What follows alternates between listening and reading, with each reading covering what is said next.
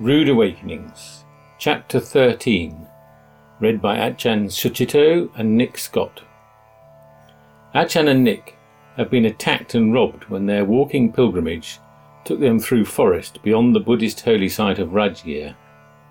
Relieved to be alive, and with a sense of freedom at having let everything go, they return to Rajgir with just the clothes they are wearing, and Nick covered in blood.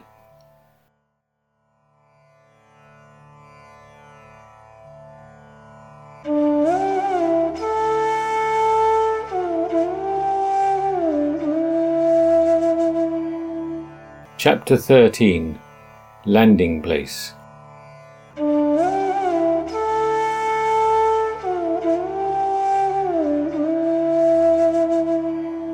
Ajahn Sucitto. According to the Buddhist scriptures, when you pass away from the land of the living, you arise in the darkness before King Yama, the lord of the dead. There you are asked to recall your life, and an assessment becomes clear. Yama's officers haul you off for a sojourn in one of the many hell realms, or escort you to one of the abodes of bliss, or usher you straight back into the human arena. I found all this difficult to believe until entering the yard of the Rajgir police station on the night of the robbery. I might as well be dead. After all, I had offered my head to a man with an axe. I felt light and airy, floating in a state like that mentioned by people who have died on an operating table and seen their body far below being worked on by anxious surgeons. Here, in the Rajgir police station, the surgeons were, however, far from anxious. A few officers wrapped in blankets were slumped in chairs under a tarpaulin roof. Around a gas lantern were a few vacant faces, the eyes gently scanning sheets of paper, an occasional sucking in of cheeks and fidgeting of the body. Reactions and responses hung, suspended in the gloom. I was lingering in the assumption that, after some unfathomable cognitive process, our presence would be noticed. It was more like awaiting rebirth than being alive. The night was cool. At least I had a robe on, and Nick a white wrap. The people at the Burmese Vihara had immediately seen to that. They were shocked and ashamed that such a thing had happened in India to Buddhist pilgrims. Their reaction surprised me. In my mind, the robbery seemed as fair as anything ever is. Poor, desperate people see tourists with lots of money.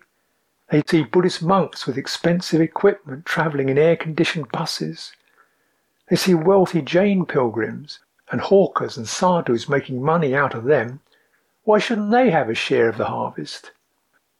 They owed me no kindness and knew only the law of survival. For them, the human realm was like this. And as for myself, refuge had become very clear. Something in me on that dusty track handed over my life rather than going to fear. When I look back on my mind state at the time, the dominant mood had been to maintain calm and introspection. What had seemed sensible at the time was for the group of robbers to simply go through our belongings, take what they wanted, most was of no monetary worth, and then allow us to continue on our way with the rest. I had felt some irritation at their frenzied mind states, but I'd actually been quite open to them taking our stuff. I'd not done anything against Dharma, so my mind had remained clear. They had left me one robe to wear around my waist, my sandals, and the bandage on my foot. Maybe that was enough. It was incredible how much stuff, water filter, lantern, torch, clock, knife, I had checked over each morning in the pre-dawn gloom to make sure that I hadn't lost it.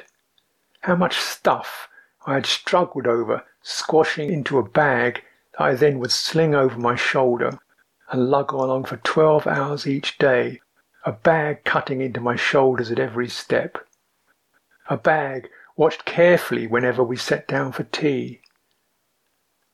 Sadly, some of the pilgrimage had gone with it, the relics that people had given me and the possibility of offering them to the shrines of the holy places, the mala beads and the Buddha rupa with the dimension of noble company. All gone. And the diary too, with all the details of where we had been and who we had stayed with, the record that was to be our future offering back to the Sangha. The past, gone. The future, gone. And the present, wonderfully free and unformed, unformable. We are going nowhere. I felt no need for direction, just the rest in the way it is. To know that, as my heart's intention, is worth travelling for a lifetime to discover. I felt dangerously pleased with myself. The decision to report to the police had come from the Vihara. They were anxious and concerned. The manager was insistent that we go with Nick, suitably bespattered with blood, to make some deeper impression. And certainly our bags were still somewhere in the forest. Maybe some of the items that were worth stealing, but were of greatest significance, such as film, relics, diary, might be retrieved. So here we were, looking for re-entry into the human world of owning and choosing, a world I did not find very convincing. It seemed better to float for a while.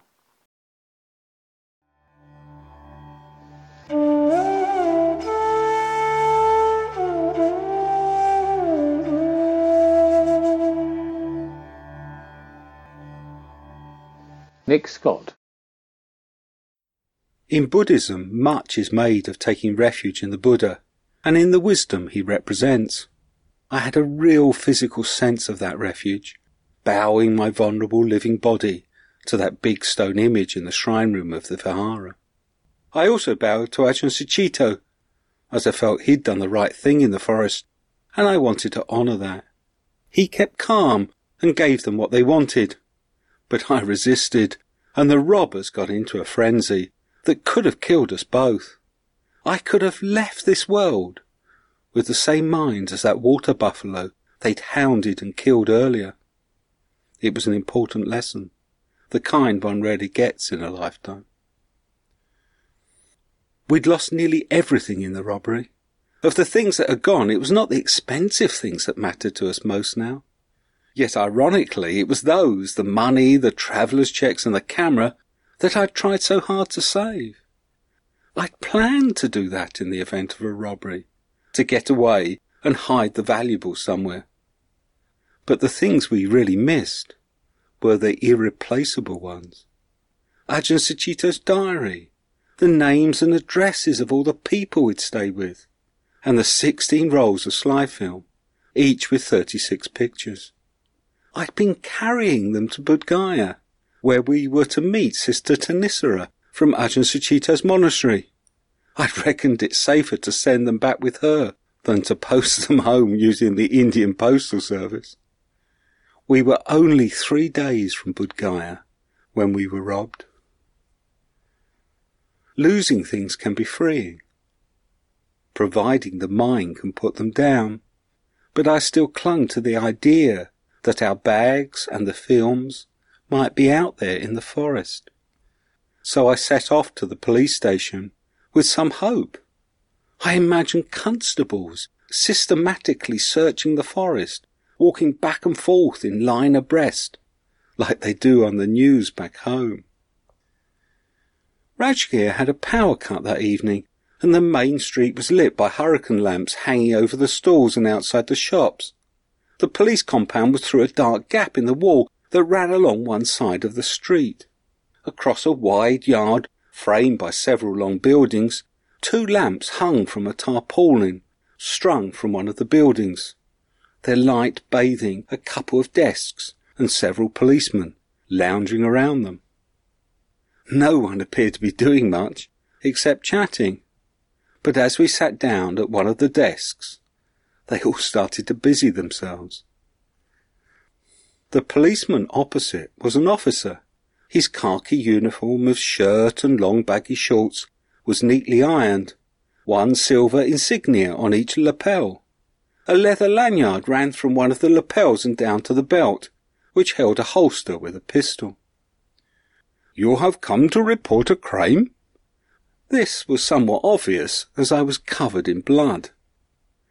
"We've been robbed." "Then you must fill in the appropriate forms." Rajgir police had sprung into action.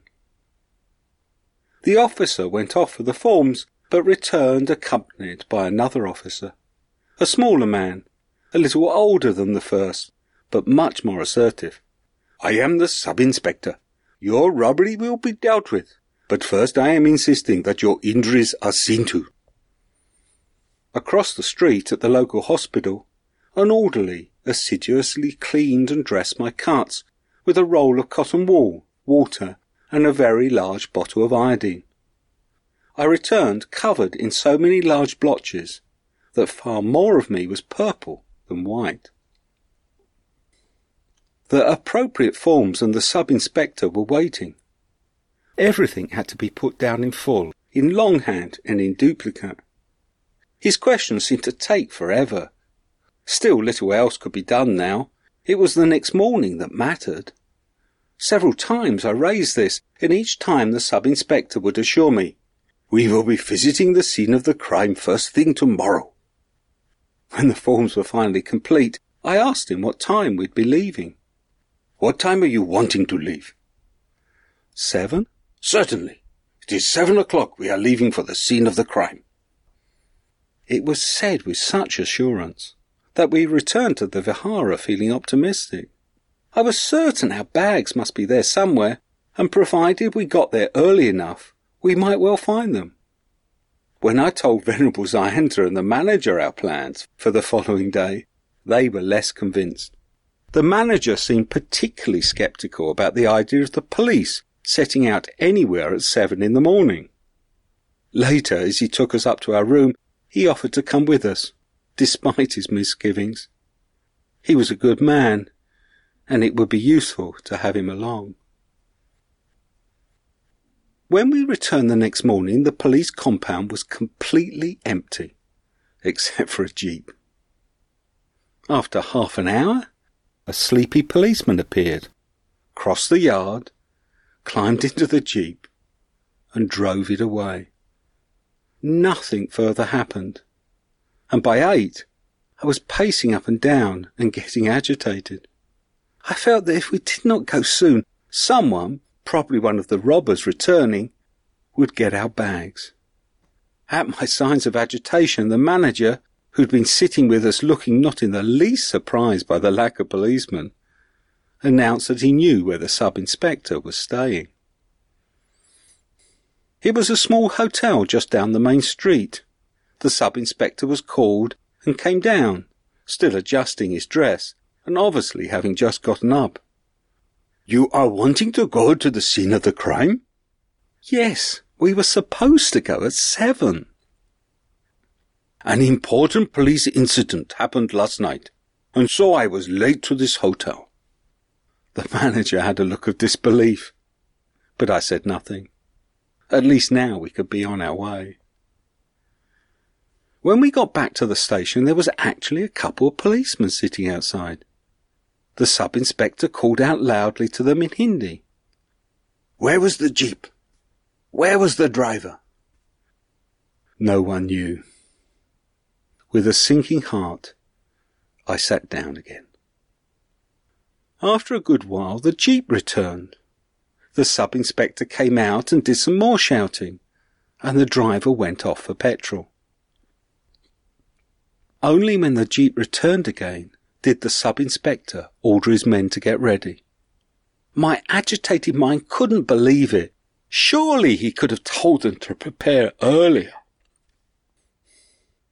I tried to keep calm, but after a further half an hour of waiting, I decided to go and look to see what was happening.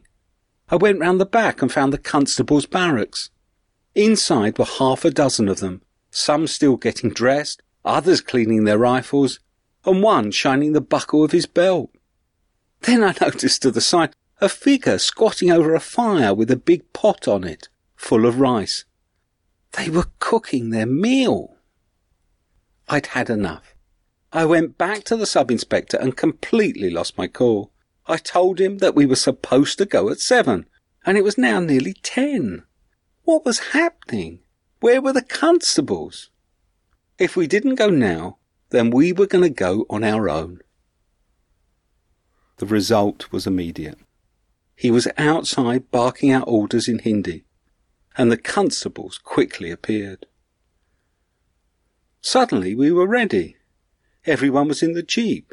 Ajahn Sucitto and I were in the front, squeezed between the sub-inspector, who was driving, and his number two. In the back sat five policemen and the Vihara manager facing each other, the policemen with their rifles upright between their knees. And hanging on the back was the chowkidar, who'd been cooking the rice. The sub-inspector revved the engine, put the jeep into gear, and it shot forward. Away at last! The jeep lurched, and there was a grinding of gears. The sub-inspector didn't seem to be much of a driver, but I didn't care. We were off.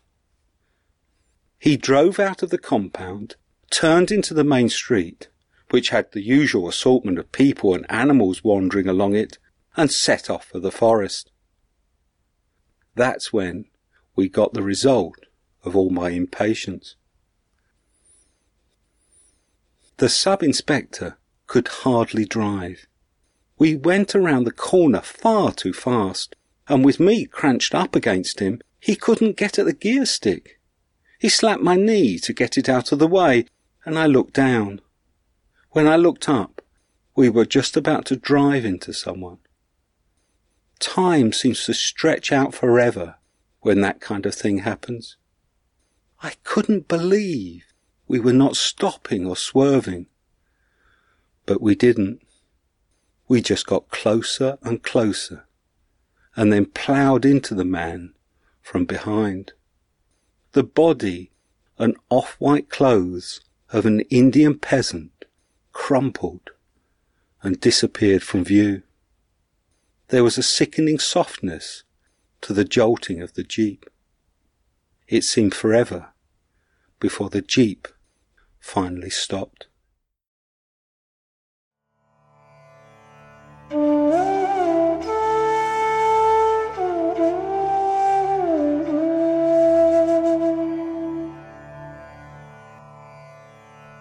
Ajahn Sucitto. Whomp! I had landed. In front of me a man's body jerked back and then forward and then down under the impact from the jeep. The grating and grinding of a body trapped between the jeep and the road skewered into my mind for several long, numb moments before we stopped. Then we were out of the cab in a scramble. The man, casually walking along the main street a few seconds ago, had become a moaning, bloody heap, dragged out from under the back of the jeep. Confused action. I tried to get closer, but the manager caught me with sad, knowing eyes, tightened his mouth and slowly shook his head. No. Better you, you go. The police clumsily picked the body up and loaded it in the back of the jeep, which turned around and jolted back up the street. Nick and I looked at each other and at the manager, who continued shaking his head. Police? No good. What do? Go to Vihara. Come. I had landed in India. My brain, hitherto suspended, was suddenly all action. Why hadn't I acted earlier? Standing around in a non-committal way was an inadequate response to the energy of confusion and irritation at the police station. The young sub-inspector was having a difficult time with his uncooperative officers. Perhaps he was new to the post. He had mentioned in a regretful aside that the driver of the jeep was about to retire and no longer obeyed orders. On top of that, he had found himself having to cope with two Westerners expecting things to work like they did in England. caught in the dilemma and bound by duty. Finally, the mountain tension had snapped him. A demon had rushed in, thrown five armed policemen, the manager and a boy in the back, while compressing the sub-inspector, Nick, myself and another policeman into the front of the two-seater. A timorous recommendation for caution slowly oozed and coagulated in my brain, but by the time I could read it, it was too late. Two men walking side by side had appeared through the windscreen with their backs to us.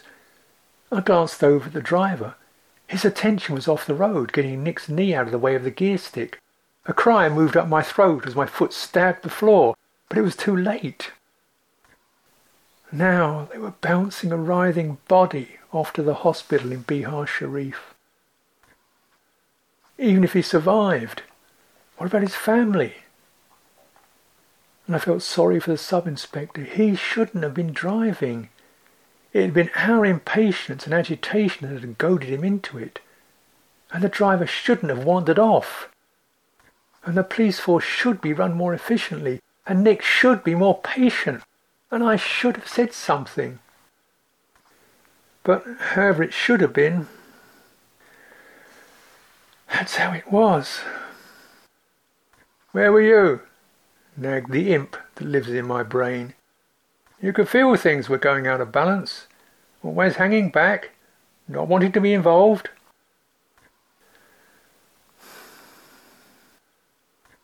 I was left alone for the afternoon. The police officer came and went off with Nick to the scene of the crime. The whole business about getting our bags back seemed increasingly irrelevant. Everything seemed to be caught in the careening of a world that had lost its axis.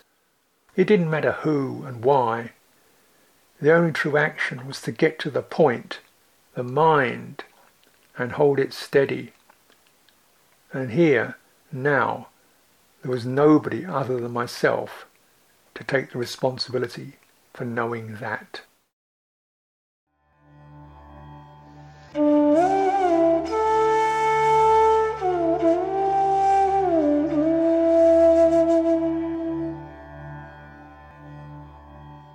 Nick Scott.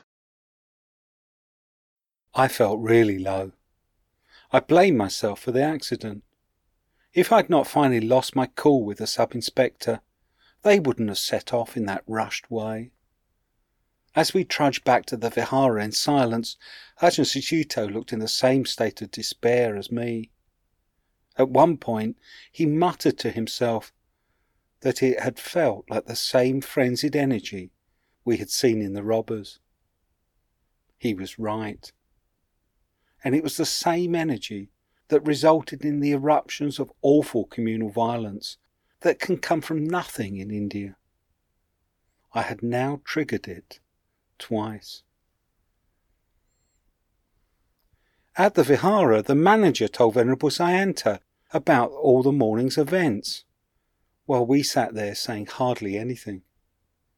There were lots of knowing shakes of the head from the old monk and the manager's wife.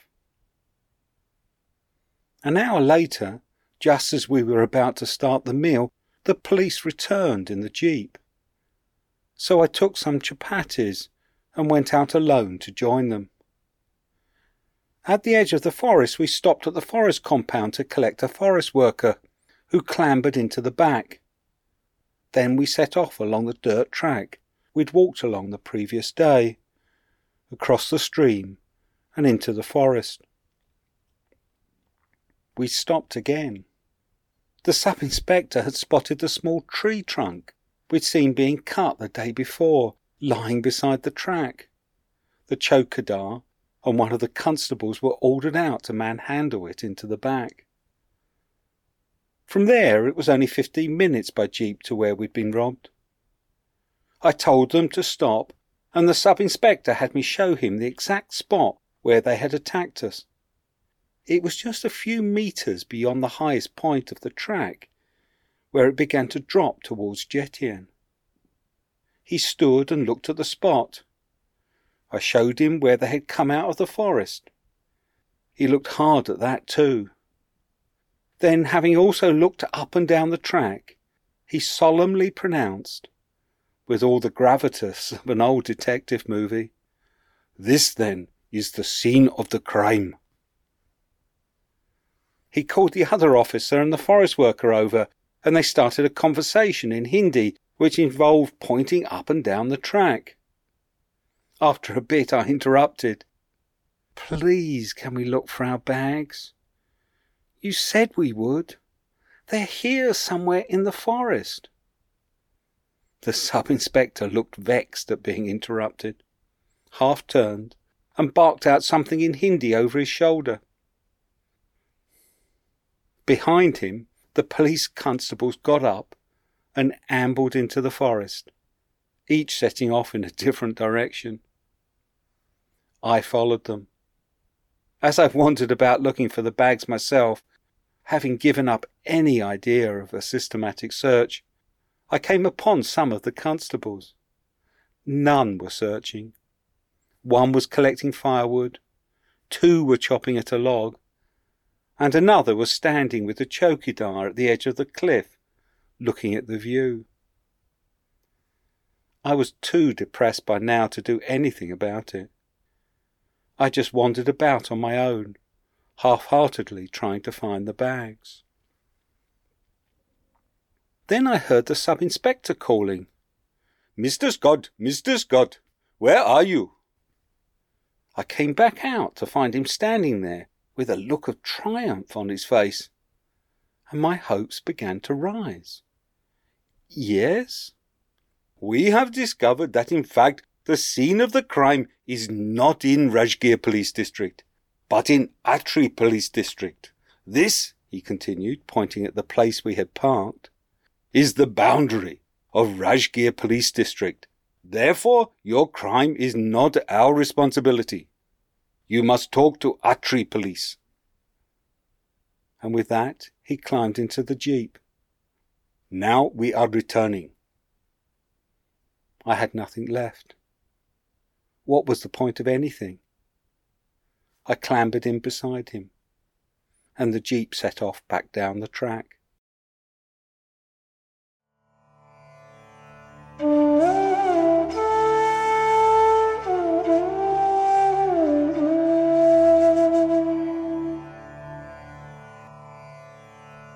Ajahn Sucitto.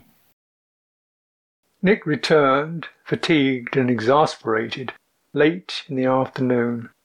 No bags. In some ways it had been the right thing to do, but the mind wasn't right, and that had to be set straight. One man had already been run over through heedlessness. In going or staying, winning or losing, it was clear to me that we had to follow the Dhamma and not the world. First, we needed to settle. There was too much crazy energy around. "Nick, let's go back to Nalanda and meditate." So we went.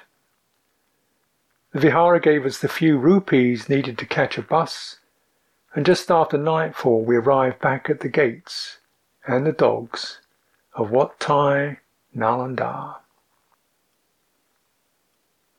Mae Chee Ali eventually appeared in her long underwear and sweaters (we must have got her out of bed) and gave a hurried welcome as she opened the gates and scampered off into the darkness. It wasn't the time for a prolonged conversation. We were let into the accommodation block and told to take whatever we needed. A flask of hot coffee appeared. I sat in meditation until late. The pressure relaxed. The empty, peaceful night absorbed it all. In the morning, delicately prepared morsels of toast and Western food appeared with our hostess, whose eyes widened at our appearance. "Oh, what happened to you? Are you hurt bad?" Nick sometimes manifests a battered innocence like the faithful red setter that suffers calamities on account of its exuberance. His tail and ears drooped in sympathy with his numerous cuts and his scruffy shirt and the pants, several sizes too small for him, given by a guest at the Vihara. His explanation was suitably laconic. "We were robbed. by six men in Rajgir forest. They had axes and cudgels. I had to throw myself down a ravine to escape. The words were hardly necessary. Mae Chee Ali sprang into action with some shouting to the temple workers and an injunction to us to look round for whatever we needed, and sprinted in the direction of the kitchen block. What did we need? Back to this realm again. Hmm. I could use some robes that were my size, maybe a small bag, a bottle for some water. In the bathroom I found an old toothbrush and cleaned it up. There was a very small hand towel. That would be useful. Something else caught my eye. It was a drawing by the French cartoonist Péné on the cover of a small notepad. Such blithe innocence. Well, since it had presented itself, along with a pencil and a ballpoint pen, it could come along. It would fit into the palm of my hand, just enough to note the names of people who had helped us. So our world began to find an axis. We were back with positions to work around, places to go, things to carry. I got an upper robe from the stores, picked a handful of Buddha medallions to give to people who might help us. With the water bottle, notepad and pen, small towel, and the used toothbrush, my kit was complete. Mae Chee had given Nick an old zip-up overnight bag from the stores and a couple of plaid blankets along with his water bottle and some rupees. Then we had to rush back to Rajgir, this time by bus, to go through some official procedure with the police. Leaving Nalanda should surely have been more elegant, but Mae Chee Ali made nothing of it. Having re-established our pilgrimage supplies, and fed us breakfast and lunch, she bid us farewell a second time. We had a chance to start again, at least walk as far as Bodh Gaya, and the judgment was, surely, to go back with kindness to the human realm, whatever happened, to connect to it, not to fight, not to complain, not to push.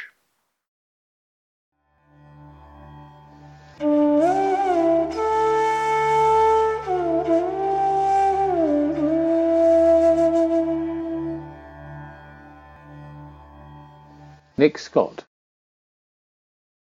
The police returned early that afternoon, this time without the sub-inspector. Instead, his second-in-command came to the door, accompanied by his opposite number from Atri, who seemed a much easier character. Ajahn Sucitto was coming with us, as was the manager, and once everyone had been introduced, we all clambered into the jeep, Ajahn Sucitto in the front, the manager and me in the back, and we set off again for the forest. Although I now accepted that our bags and the films had probably gone forever, I still wanted to have one last go at finding them. Then I could forget them, and go on to Bodh Gaya. I'd agreed with Ajahn Sucitto that we'd offer a five thousand rupee reward. How we would get that much money, one hundred pounds sterling, I left as a problem for later. On the way I got the manager to tell the constables in Hindi that we would give the reward to them if they found our bags. They looked much more interested. The back seat was a hard metal bench, so it was a bumpy ride. When we arrived, I climbed gingerly out. As I did so, two of the constables clambered past me, and they were quickly followed by the others. Before I could say or do anything, I had wanted to try and organise the search. They'd all disappeared again into the forest. At least this time they were looking. Ajahn Sucitto, the manager, and myself divided up the area between us, and we went into the forest to join them, leaving the two officers having a conversation, presumably about police boundaries. As I walked up and down, quartering my bit of the forest, I passed several of the constables. Each was very intent on the task. One of them was even hacking at the branches with a machete. The possibility of a reward had had an amazing effect. An hour later, all we'd found were a few more shards of the shredded maps. We'd gone over the area thoroughly, and the bags were not there. Back at the jeep, the officers had agreed that the scene of the crime was indeed in Atri Police District. They had a map with them, and they showed us how it was some ten yards over the boundary.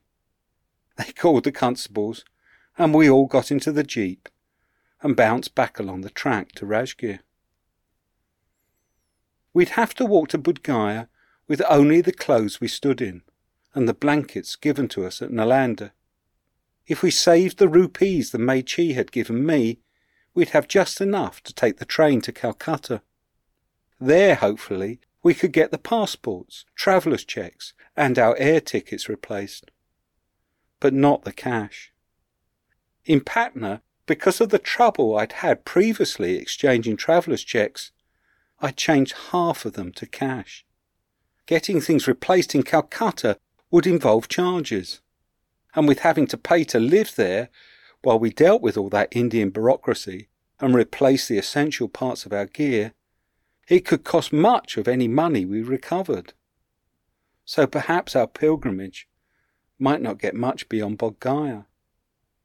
But I was just glad to be able to start again. To do that, though, we needed a police report to prove that we had been robbed. The Atri officer said he would write out his report by copying the report prepared by the Rajgir police. To get it, we would now have to go to Atri, twenty miles away. I did ask if we could just have a copy of the Rajgir report, but this was out of the question. Atri was not far off the new route I had planned, one that avoided the forest. So I told the officer we would try to be there the following evening. That way the police could put us up that night. This would also solve the problem of where we were to sleep with just a thin blanket, for the first night anyway. And the man who was run over by the police? We never did find out what happened to him. I did ask. The police said he was at the hospital and being treated. Later, the manager quietly shook his head and told me not to pursue it.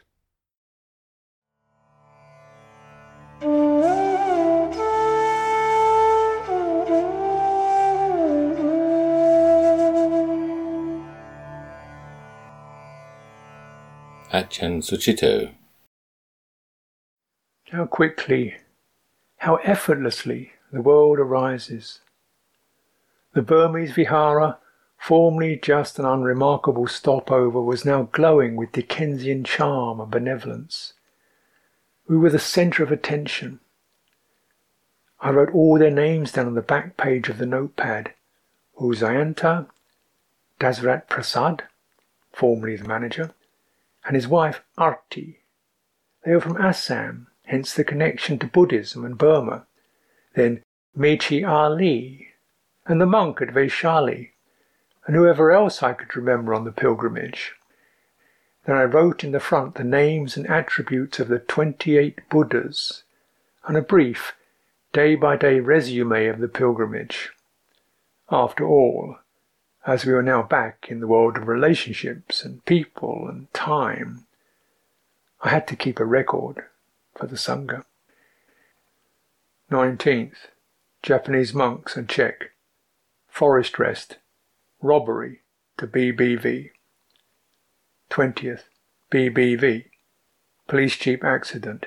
Evening to Nalanda. But the traces of unknowing hung around our continued walk. Despite my objections, Nick was still determined not to go on the main road to Gaia. We would be wandering cross-country with no map, just the names of half a dozen villages that Dasrat gave along with his wrap and his warm farewell. Old patterns arose. Someone for a snack in Mahadevapur. then flowing across the landscape, the hills to our right, occasionally confronting locals with the mispronounced names of the villages and receiving indefinite responses. Somewhere I lost Nick, had to retrace my steps to find him sitting under a tree. You might have said something. You were too far ahead of me to call you. Differences in paces and style, the old irritations. And sometimes it was just a matter of guessing to turn left or right at a crossroads, and laughter because it didn't matter anyway. Where was there to get to? Off on the road again. One time I came out of a reverie to find Nick walking along and talking with a couple of men. They were teachers and invited us to their school for a meal. That opened into a midday interlude in the little schoolroom. The youngsters had finished their exams and were waiting for the results. Some of them ran off to get some food, and we ate in the schoolroom under the beaming gaze of Indira Gandhi and stern warnings about flies spreading disease. But the patterns had also unwound, and I began to get beyond my ways of thinking. For example, I realised that I loved India. I hadn't been able to see that because I'd always assumed that you couldn't love something you were so irritated by. The thinking mind works in such exclusive patterns and then denies that reality doesn't fit them. But when your head gets turned round, you have to accept consciousness dancing like a stream, flowing on, even as it appears to be occurring in the same time and place, flowing in contradictory directions, according to hidden forces, its surface prickling and wrinkling with every breeze, dimpled by creatures surfacing within it or descending upon it. When the controlling patterns of the will loosen, consciousness is never the same from one moment to the next. It's not even a thing at all, just sensitivity, trembling according to habits and circumstances. Meanwhile, the mapless, clockless day meandered in the sun, joyful at heart, confused and edgy in the mind. Where are we going? The hungry mind hooks onto people and events to assemble some order. A man on a bike stopped and listened to our list of names. Atri, Atri, you must go to Tapo. There is an ancient hot spring there where you can bathe and spend the night. It is in that direction. He was a professor at the University of Gaia. Here is my card. You must stay in my house when you reach Gaia. Then off on his bike. Heading down the road to Tapo, we come to a village. Men intercepted us, blocked our path. Dacoits, they will kill you. We tried to laugh it off, but what seemed to be the entire male population of the village gathered and formed a blockade across the road. There was no arguing with that. We turned back, back to the vagaries. Eventually, day decided to rest with the descending sun and dropped us on a road with kilometre stones bearing the word Atri, one of our projected possible destinations where Nick could tie up some of his police business. How very convenient. Our flagging footsteps livened up. I was riding on a sense of hope and of wonder that the day had taken care of itself. All we had to do was trust its flow. But the day wasn't through yet. Nearing our tree in the dusk, a little old man squatting beside a tree asked us the familiar, "Ka jara hai?" I looked at him. It was strange that someone should be sitting alone in the dusk. Something fishy here. Nick, that little old guy, something odd. In a moment we were both convinced that he was the scout for an ambush party. Almost clutching each other, we hurried up the road toward the scarcely lit village.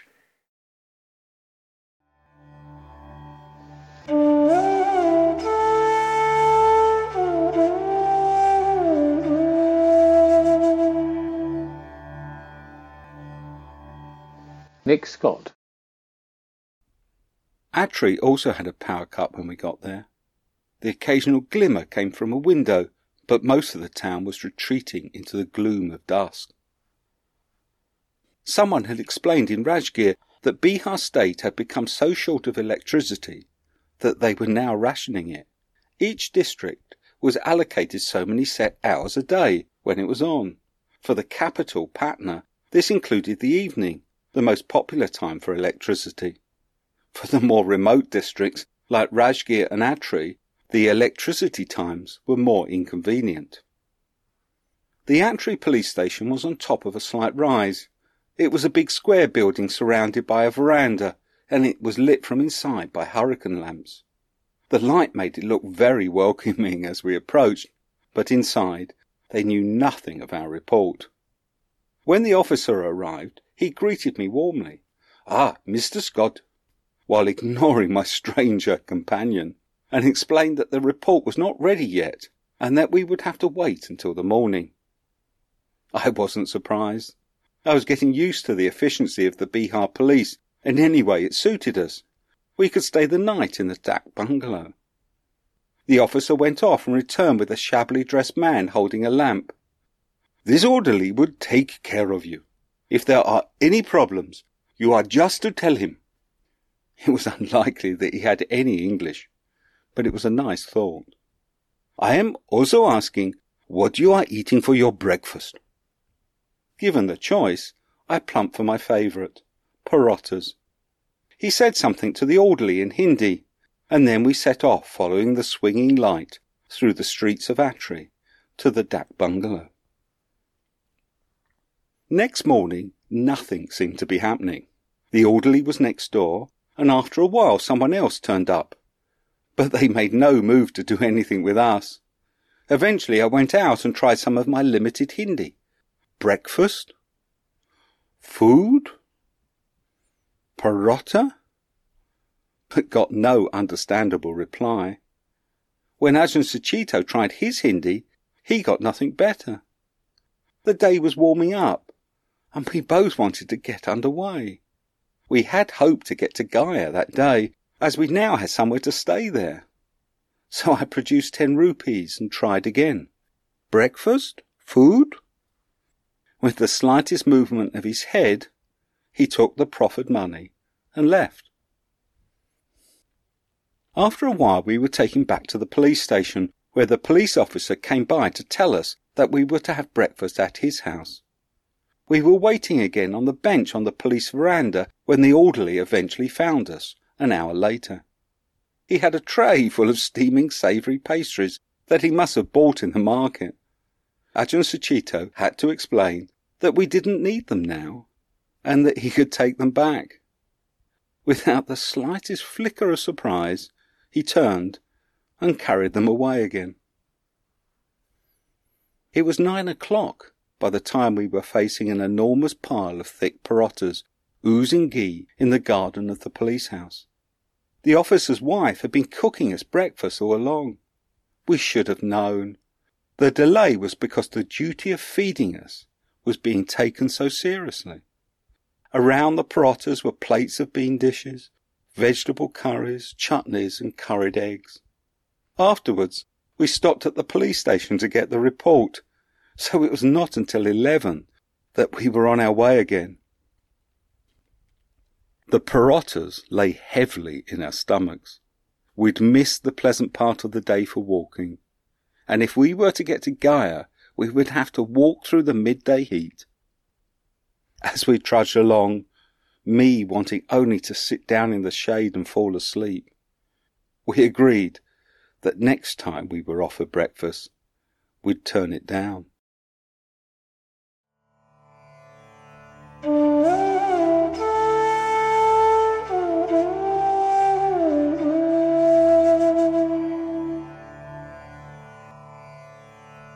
Ajahn Sucitto. A meaningless trudge along a straight road in the heat. It was late morning, and Gaia was thirty kilometres away.